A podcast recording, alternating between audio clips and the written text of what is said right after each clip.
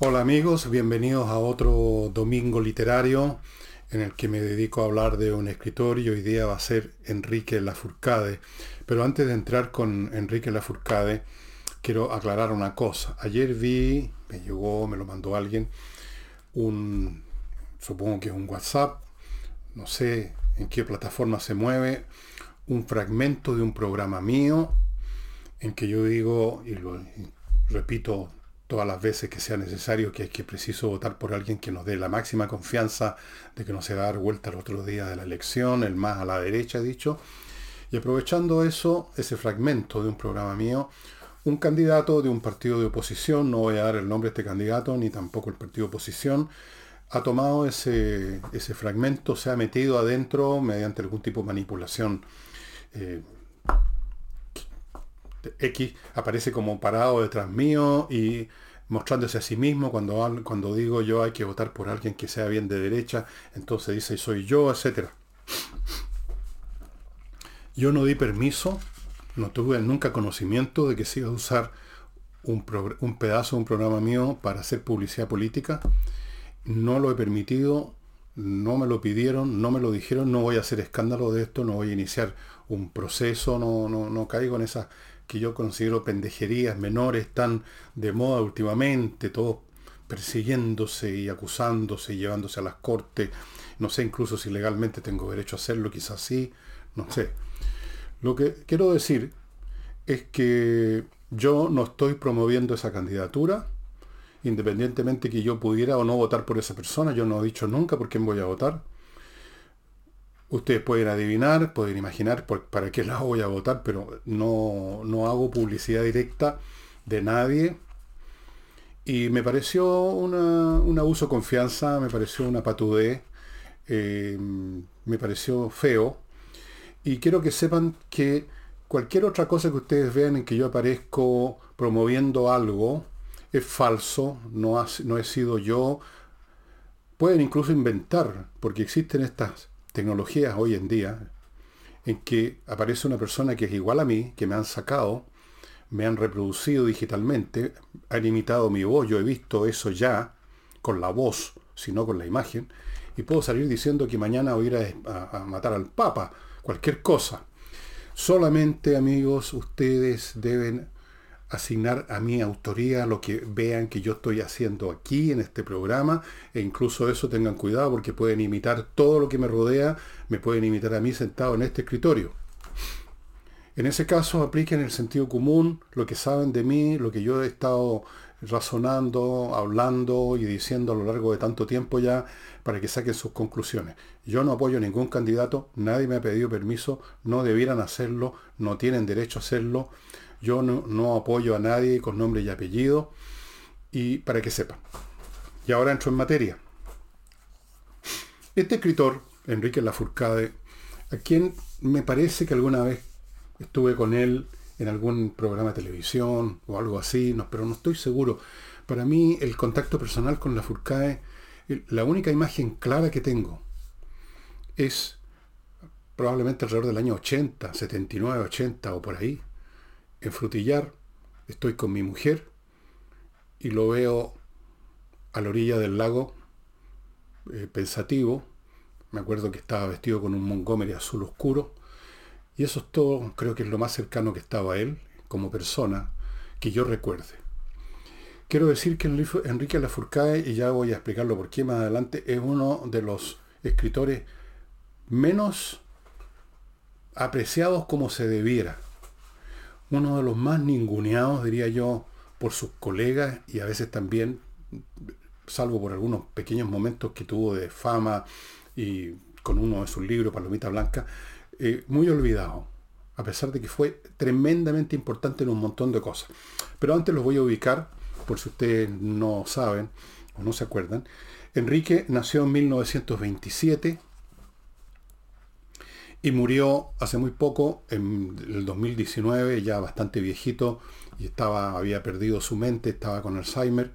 Aún así me parece que en los años finales de su vida, ya enfermo, en algún momento, eh, mirando un crepúsculo, se le ocurrió un poema de dos o tres líneas de gran hermosura. Era un hombre de gran talento. Bien, nació entonces en 1927, murió el año 2019, sí, bastante viejo. Estudió en el colegio José Victorino Lastarria, un conocido liceo de la capital. Eh, y luego, cuando salió del colegio, estudió filosofía en el pedagógico. Tanto el liceo Victorino Lastarria como el pedagógico eran en esos años muy prestigiados. Del pedagógico ya no puedo decir lo mismo, se ha convertido en lo que se han convertido tantos campos universitarios y del Victorino Lastarria no sé en qué condición está, espero que en la mejor posible. Muy joven comenzó a trabajar como secretario en la Escuela de Leyes de la Universidad de Chile. Se casó, pues en realidad se casó muchas veces. Su primer matrimonio fue en 1954. Estamos entonces hablando de un hombre que tiene ya 23 años o algo así, sí, no, 27, viajó a Europa con su señora, regresó al país en 1955. El año 59 obtuvo la beca Fulbright, que era muy conocida en esa época, era una beca para intelectuales, escritores, gente así, y para estudiar en la Universidad de Iowa. Y ahí trabajó con un periodista y novelista poco conocido, Vance Bow Haley, Bow Haley o algo así, Bow Haley. Y luego se fue quedando en Estados Unidos para hacer clases en un montón de universidades. No pude ver exactamente de clases de qué hacía, pero me imagino que obviamente no era de física nuclear, sino que de literatura. De literatura española. En esos años me parece que empezaba a haber gente interesada en las universidades en la literatura hispanoamericana. Entonces se enseñó eh, a partir del año 60 hizo clases en la Universidad de California, después en una institución también de estudios superiores en Salt Lake City, en la Universidad de Nuevo México, en la ciudad de Albuquerque, en la Universidad de Columbia, muy prestigiosa en Nueva York, y otras más. Y en sus últimos años, después de otros matrimonios, estaba casado con doña Rosana Pizarro, cuando lo afectó ya, bueno, el, Alzheimer, ya no escribió más, estuvo unos años en Coquimbo viviendo con su señora y finalmente entiendo que murió en Santiago, en una casa de reposo, no estoy seguro de eso, pero murió ya, digamos, tenía 91, 92 años.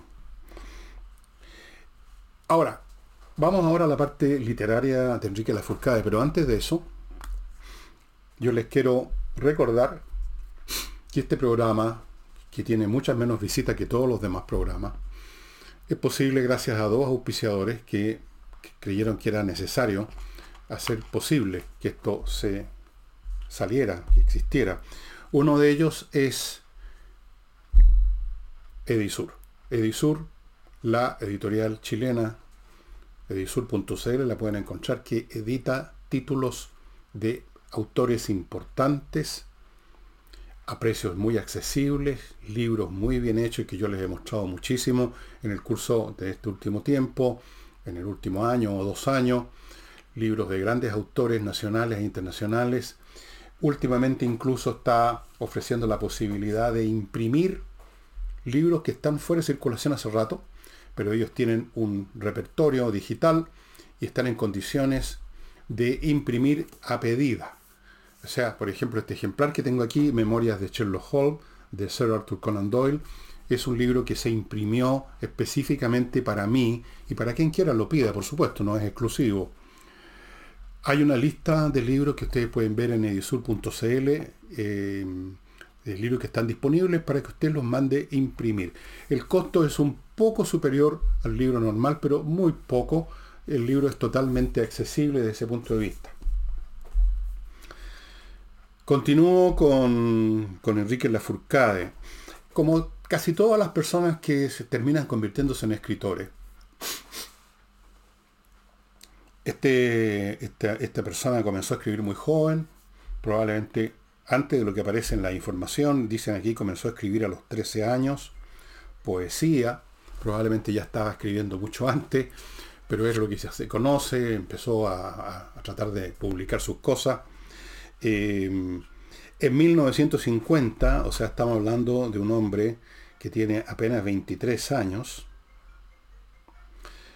escribió una novela, el libro de Karin. Karin es el nombre de fantasía que le dio en el fondo a una de sus hermanas que murió de tuberculosis muy joven y él hizo un libro relativo a eso.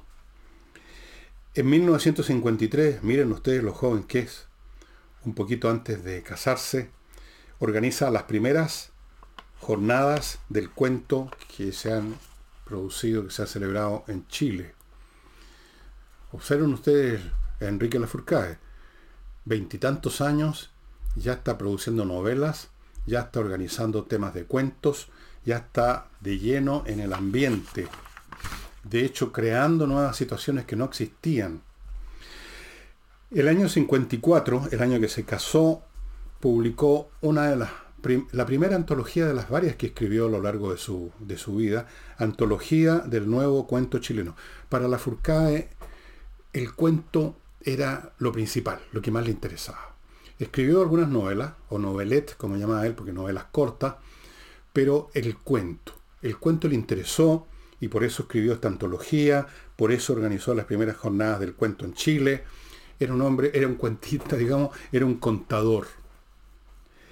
Eh, con esa antología, con las amistades que formó alrededor con gente joven como él, interesada en la literatura, estoy pensando en José Donoso, con el cual tuvo relación, Jorge Edward, eh, poetas y otros personajes que no conozco. Con esos, esa gente se inauguró lo que se llamaría después la generación del año 50, la generación del 50. Son escritores no que hayan nacido el 50, sino que empezaron a producir y empezaron a plantear una manera distinta de hacer eh, literatura. Ellos querían, y lo decían formalmente, abiertamente, querían superar el criollismo, es decir, la literatura basada en historias de guasos, de campesinos, de bandidos de campo, que existía o había existido hasta ese momento con mucha fuerza. Es el tipo de cosas, por ejemplo, que todavía me tocó a mí leer en el colegio, en las lecturas obligatorias de, en el curso castellano, porque la sociedad chilena todavía, en los años anteriores al 50, era una sociedad rural básicamente, con clases eh, privilegiadas o con las élites formadas por hacendados, por propietarios de la tierra, por latifundistas. Era una sociedad que en su cultura, en su manera de ser, era muy de campo, era muy tradicional. Y naturalmente la literatura estaba asociada a eso. Pero en los años 50, cuando empiezan estas personas a publicar, la Furcade, Donoso y los demás, el, país estaba cambiando, había emergido una clase media relativamente importante, había crecido el Estado, estaban iniciándose nuevas industrias, nuevas actividades, las ciudades eran más importantes, Santiago ya no era un poblachón, era una ciudad con algún peso, con una vida propia, eh, con sus propios problemas, con su propio tipo de gente, con sus antropologías urbanas, digamos. Y en ese nuevo ambiente, evidentemente que un literato eh, que quiere hacer algo distinto, quiere hacer algo nuevo, quiere hacer algo que, le tiene, que tiene sentido para él y para los eventuales lectores, el criollismo ya no tenía sentido, ellos se quisieron meter en otras cosas, ellos se quisieron meter en esto que estaba emergiendo, esta nueva sociedad y por supuesto el mundo que los rodeaba. Ese era el sentido de la generación de los 50. El año 59, estamos hablando entonces un año antes que se ponga a hacer clases en Estados Unidos, el año en que precisamente recibió la beca Fulbright, ganó el Premio Municipal de Literatura de Santiago por su primera novela, muy interesante, que se llama La fiesta del rey Acab, que tiene que ver con un, es una representación literaria de un dictador de la época, me parece que era Trujillo. Pero el libro que finalmente lo encumbró, que lo hizo famoso, al menos por un tiempo bastante largo, pero ya eso se ha evaporado bastante, fue Palomita Blanca, que es también propio de una época en que jóvenes, muy jóvenes, veinteañeros o menos que eso, empiezan a generar sus propios modos de conducirse en la vida, de ser, sus propios gustos, empiezan a vivir de otra manera. Y Palomita Blanca trata de una de esas personas, una niña, Palomita Blanca. Ese libro fue extraordinariamente popular precisamente porque entró en sintonía con este nuevo país que estaba emergiendo ya en los años 60, claramente de eso yo tengo pleno recuerdo. En los años 60 yo ya era un cabro de 12, 13, 14, 15 años. E, era otro país, era otro Santiago, era otro mundo. Eh, empezaba balbuceantemente a emerger lo que se llamaría después el, el hipismo, los hippies, eh, que empezaban a llegar eh, sus costumbres, sus percepciones, sus actitudes, sus visiones del mundo empezaron a entrar a Chile precisamente en los años 60. Así que Palomita Blanca estaba en plena sintonía con los tiempos. El personaje, un joven. Por lo tanto, este libro vendió, entiendo que ha vendido más de un millón de ejemplares. No sé si se sigue vendiendo hoy día. Probablemente no tanto, probablemente no, porque la literatura en un momento dado deja de vibrar con su tiempo, con las nuevas generaciones, y se empieza a convertir en eso que se llama, si el libro ha sido suficientemente bueno, importante en su momento, un clásico. Palomita Blanca es un clásico de la literatura chilena. Pasaron los años, entró a trabajar en la prensa, quizá muchos de ustedes lo conocieron, y yo comencé a, leer a Enrique Lefurcada de esa forma, con una página completa que escribía los días domingos, que publicaba los días domingos en el diario El Mercurio. De las más distintas tesituras, podía ser algo anecdótico, frívolo, o podía ir más al fondo de las cosas. Y me llamó mucho la atención la habilidad de la Furcade y inventó un personaje del cual aquí tengo una selección, el conde La Fourchette. Fourchette es tenedor en francés, entonces le inventó el conde la Fourchette. Aquí tengo este ejemplar, donde hay historias de este personaje en, relación a la comida, a ir a algún lugar, a, qué sé yo. Por ejemplo, aquí hay uno que se llama El puchero de mi infancia y empieza diciendo, este invierno que no pasa, me tiene nostálgico de platos como el puchero que preparaba mi madre allá en los tiempos de Maricastaña, con choclos, zapallos, carne de vaca, papas enormes, zanahorias, repollo y un caldo sabroso y algo dulce. Dicho sea de paso, yo no puedo leer nunca estas viejas columnas ya de la furcada sin que me venga una tremenda gana de comer o de pasar, meterme un vinito. Y, aquí empieza a explicar de dónde viene el puchero, su origen es hispánico, se le llama olla y olla podrida, etcétera, etcétera, etcétera. Años después, después del golpe militar del año 73, en esos mismos tiempos, fíjense ustedes,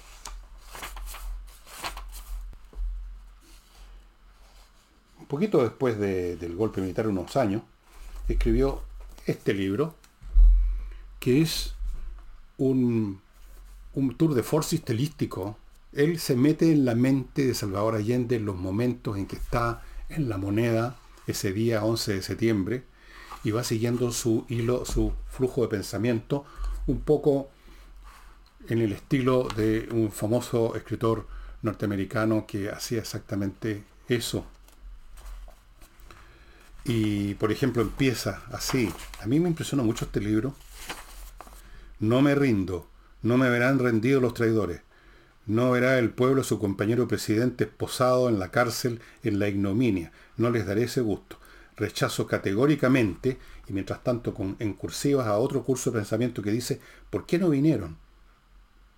Porque se suponía, yo me acuerdo muy bien de ese día, que iban a llegar no sé de dónde, quiénes, a salvarlo, a rescatarlo, a luchar a su lado, pero nadie llegó, no, o llegaron muy pocos, los que estaban ahí nomás en, en la moneda. ¿Por qué no está aquí el pueblo? se pregunta. Y sin embargo existe, no es una imaginación, es un hecho público y notorio. Vendrá el sueño ahora, podría dormir. Tienes que dormir, Salvador. Duerme, duerme ahora. Una actitud intencionada y torva. Se lo dije al pueblo, se lo expresé al pueblo y lo reitero en este acto. Me ha crecido el corazón, Beatriz. Lo noto. Tengo el corazón dilatado, me golpea el pecho. Me ahogo al dormir, como ya lo manifestara lo aseverado ante el pueblo. Mira cómo van. El hombre realmente, esta es una de las peculiaridades de, Enrique Lafourcade, exploró modos de escribir completamente distintos a lo convencional. Me recuerda a otro tremendo escritor también muy olvidado, ex Agustino, a propósito Carlos Droguet, gran, gran escritor. ¿Quién se acuerda de Carlos Droguet? Salvo yo y algunos literatos, supongo, o profesores de, lengua. Estos cursos de estos, estos, estos flujos de conciencia, a veces dos o tres en paralelo, interceptándose o separándose o fundiéndose. Y otras cosas son de Enrique Lafourcade. Él hizo muchas cosas nuevas en el campo de la literatura, estimados amigos. Él fue realmente importante. Y no solamente en lo que escribió como narrativa, sino que en otro aspecto que les voy a mencionar una vez que les recuerde que el otro gran auspiciador de este programa es el que trae a Chile este producto inventado y desarrollado en Estados Unidos hace unos 15 años con gran éxito y sigue teniéndolo. Este es un producto que elimina los malos olores así como de un paraguaso. Aquí hay un polvito que mezclado con agua, una cantidad, pongamos una cacerola con agua, al cabo de un rato que aquí está explicado, aquí está explicado todo el procedimiento, no es complicado, pero hay que seguirlo como corresponde, se produce una colonia de bacterias aeróbicas, usted las, no las va a ver, usted echa esta agua que tiene ya a las bacterias ahí desarrollándose, lo echa al lugar donde están los malos olores, por ejemplo un pozo séptico, y los malos olores se van a terminar en muy poco tiempo, porque estas bacterias se comen a las bacterias anaeróbicas que son las que producen el mal olor. Esto por supuesto se puede usar en un pozo séptico, que es el, digamos, la peor fuente de malos olores, en el fregadero de la cocina, en el desagüe de los baños, en la cámara de la casa, en fin, realmente eficiente. Mucho más eficiente que echar ácido, soda cáustica, que lo único que logran es destruir lo que hay en en ese momento y sobre todo destruir las cañerías. Solamente se puede conseguir Oxinova en el sitio de ellos que ustedes están viendo a mi derecha. Enrique Lafourcade fue, además de literato, un hombre de gran inteligencia. Eh, él teorizó, escribió ensayos y mucho material relativo a la naturaleza del cuento, a la naturaleza de la literatura que él hacía. Fue, como ya les conté, importante en organizar una serie de cosas que dieron en un modo, él fue el padre y la madre de la generación del 50, él seguramente fue el alma que unió a distintas personas. Y fíjense ustedes lo que es la vida. ¿Quién se acuerda de la Furcade con, en el mismo grado con, con que se acuerdan de José Donoso, por ejemplo, o de algún otro escritor? A mí me llamó siempre la atención el siguiente hecho, estimados amigos. A mi juicio, yo no soy especialista en literatura, pero he leído lo suficiente para poder hacer una evaluación más o menos objetiva. A mi juicio, la técnica literaria de la Furcade, su habilidad técnica, los, los distintos niveles y planos de la prosa que maneja, lo ponen bastante por encima de escritores chilenos mucho más famosos que él, mucho más recordados que él. Siempre me pareció a mí que con la Furcada existía una especie de tácito, silencioso y oscuro acuerdo entre sus colegas literatos, que no son muy apreciadores de la obra ajena, pero que con especialmente con la Furcade se ensañaban, creo yo, en el sentido de minimizarlo, de disminuirlo, de ningunearlo. Esa es mi sensación. ¿Y por qué? Porque en algún momento, por ejemplo, la Furcade empezó a trabajar en cosas bastante frívolas, porque seguramente necesitaba la plata, si uno no trabaja todas las veces por gusto. A mí me pasaba algo similar en otro plano y por otros motivos, pero resulta que la Furcade también entró a la televisión y yo creo que hay muchos de las generaciones más jóvenes que si acaso se acuerdan de la Furcade es porque era parte de un programa que se llamaba ¿Cuánto vale el show? Un programa banal, chantón, popular, donde llegaban tipos a, a, concursar a ver quién cantaba mejor, entonces se les daba un premio y la Furcada votaba con los demás jurados y daba las razones, y se metió en eso porque le pagaban, pues.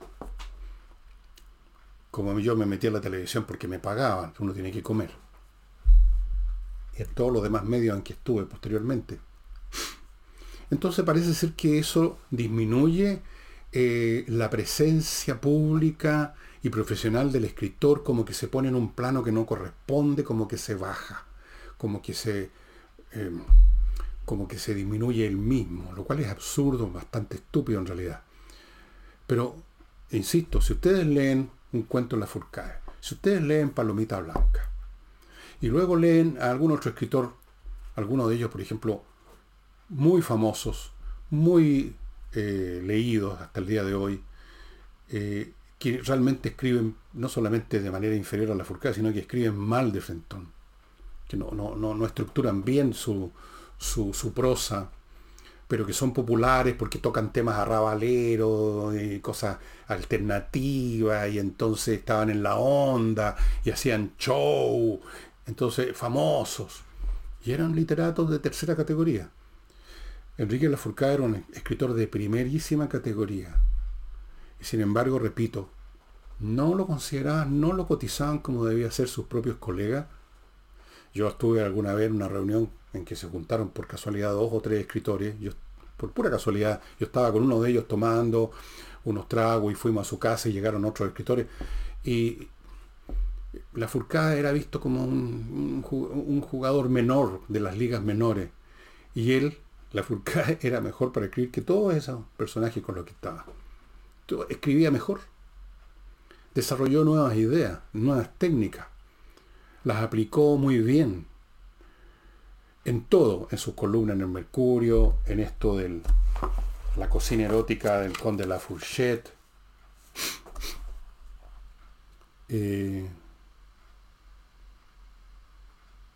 La moda crece. En Chile, mi vetusto amigo don Jorge prepara un razonable bœuf bourguignon y mi ya milenario e igualmente amigo don José, marqués de Talca, se especializa en cordero con salsa de menta.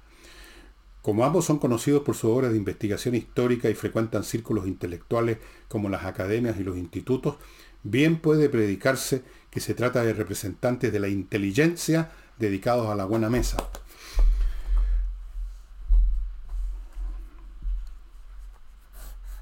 Supongo que la suerte de la Furcade no es única, que hay muchos escritores que pasan por lo mismo, que han pasado en Chile y en otras partes por la misma situación, que son olvidados, que son que no son puestos en el lugar, en el sitial que les corresponde, que se olvida todo lo que hicieron por sus colegas, lo que organizaron, lo que crearon, lo que inventaron, lo que escribieron, y pasan al olvido simplemente porque aparecen nuevas generaciones que, que tienen otros intereses, y hoy en día nuevas generaciones que además no leen, entonces un escritor como la Furcade, pero como otros también, va desapareciendo, se va quedando atrás, va siendo, va siendo recordado solamente por unos pocos lectores, por los especialistas, porque aparece, no sé, en la, historia y la literatura, pero ya no está vivo en el sentido de ser leído. Amigos, si ustedes, yo no sé si hay en este momento, no, no revisé eso, mi falta, en las librerías ahora de la Furcade, yo espero que sí. Espero que esté todavía en librería si encuentran algo en la Furcade, adquiéranlo, léanlo y van a estar de acuerdo conmigo que el hombre escribía maravillosamente bien. Y yo siempre tuve una, esto es una confesión personal, siempre tuve el deseo de conocerlo más. Sentía una cercanía con él. Él no me conocía a mí para nada. No sé si alguna vez supo que yo existía. Pero yo sabía que existía, él había leído lo suyo. Y, pero nunca pudo ser. He conocido otros escritores. Conocí y tuve una relación amistosa con Jorge Edward. Eh, conocí a Carlos Droguet. De cabro chico yo era colegial y él era ya un hombre que iba de vez en cuando al Colegio San Agustín a hablar con el padre Escudero, una de las grandes autoridades de literatura hispanoamericana de todo el planeta en esos años, los 60. Conocí, he conocido algunos poetas importantes y otros no tan importantes. Y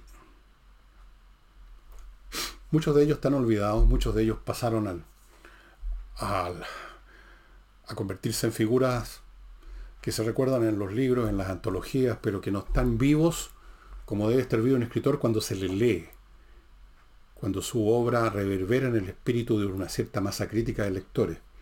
No creo que eso suceda ya con la Furcade y lo encuentro lamentable, porque ha sido, fue un tremendo escritor y les recomiendo, les recomiendo que lo lean. Eh, estas cosas ligeras que escribía, de comida, era un hombre muy sibarita, era un hombre que le gustaba, era un hombre cercano a los placeres de la vida, eh, pero olvidado, completamente e injustamente olvidado, aunque quizás ya ni siquiera cabe hablar de que justicia o injusticia en el caso de los olvidos, es así nomás. Eventualmente, con el paso del tiempo, si no en un siglo, en un milenio, si no en un milenio, en un millón de años, todos son olvidados, todos seremos olvidados, hasta los más grandes genios que jamás hayan existido van a desaparecer en la nada. Vamos a desaparecer todo en la nada. Y eso sería todo, estimados amigos, por hoy. Quiero recordarles y agradecer una vez más el auspicio que prestan a este programa para que siga existiendo la editorial Edisur y Oxinova, que entrega este producto verdaderamente mágico que por supuesto aquí en mi casa lo usamos. Y mm, eso sería todo por hoy. Lean a Enrique Lafourcade. Búsquenlo. Si no lo encuentran en una librería eh, de estas de libros nuevos, vayan a una librería de viejo ahí, seguramente van a ver. Y busquen Palomita Blanca y este libro tan especial, Salvador Allende. Este libro dice aquí, se publicó el 88 por la editorial Alfa, pero su primera edición se publicó por la editorial Grijalvo de Barcelona a meses del golpe militar. Pero no hubo problema, la obra circuló sin problema. Eh, muy, muy, muy, muy interesante la reconstrucción de la mente de Salvador Allende en esos últimos momentos. Y eso sería todo por hoy, estimados amigos. Regreso a mi partida de ajedrez. Nos estamos viendo el lunes. Chao.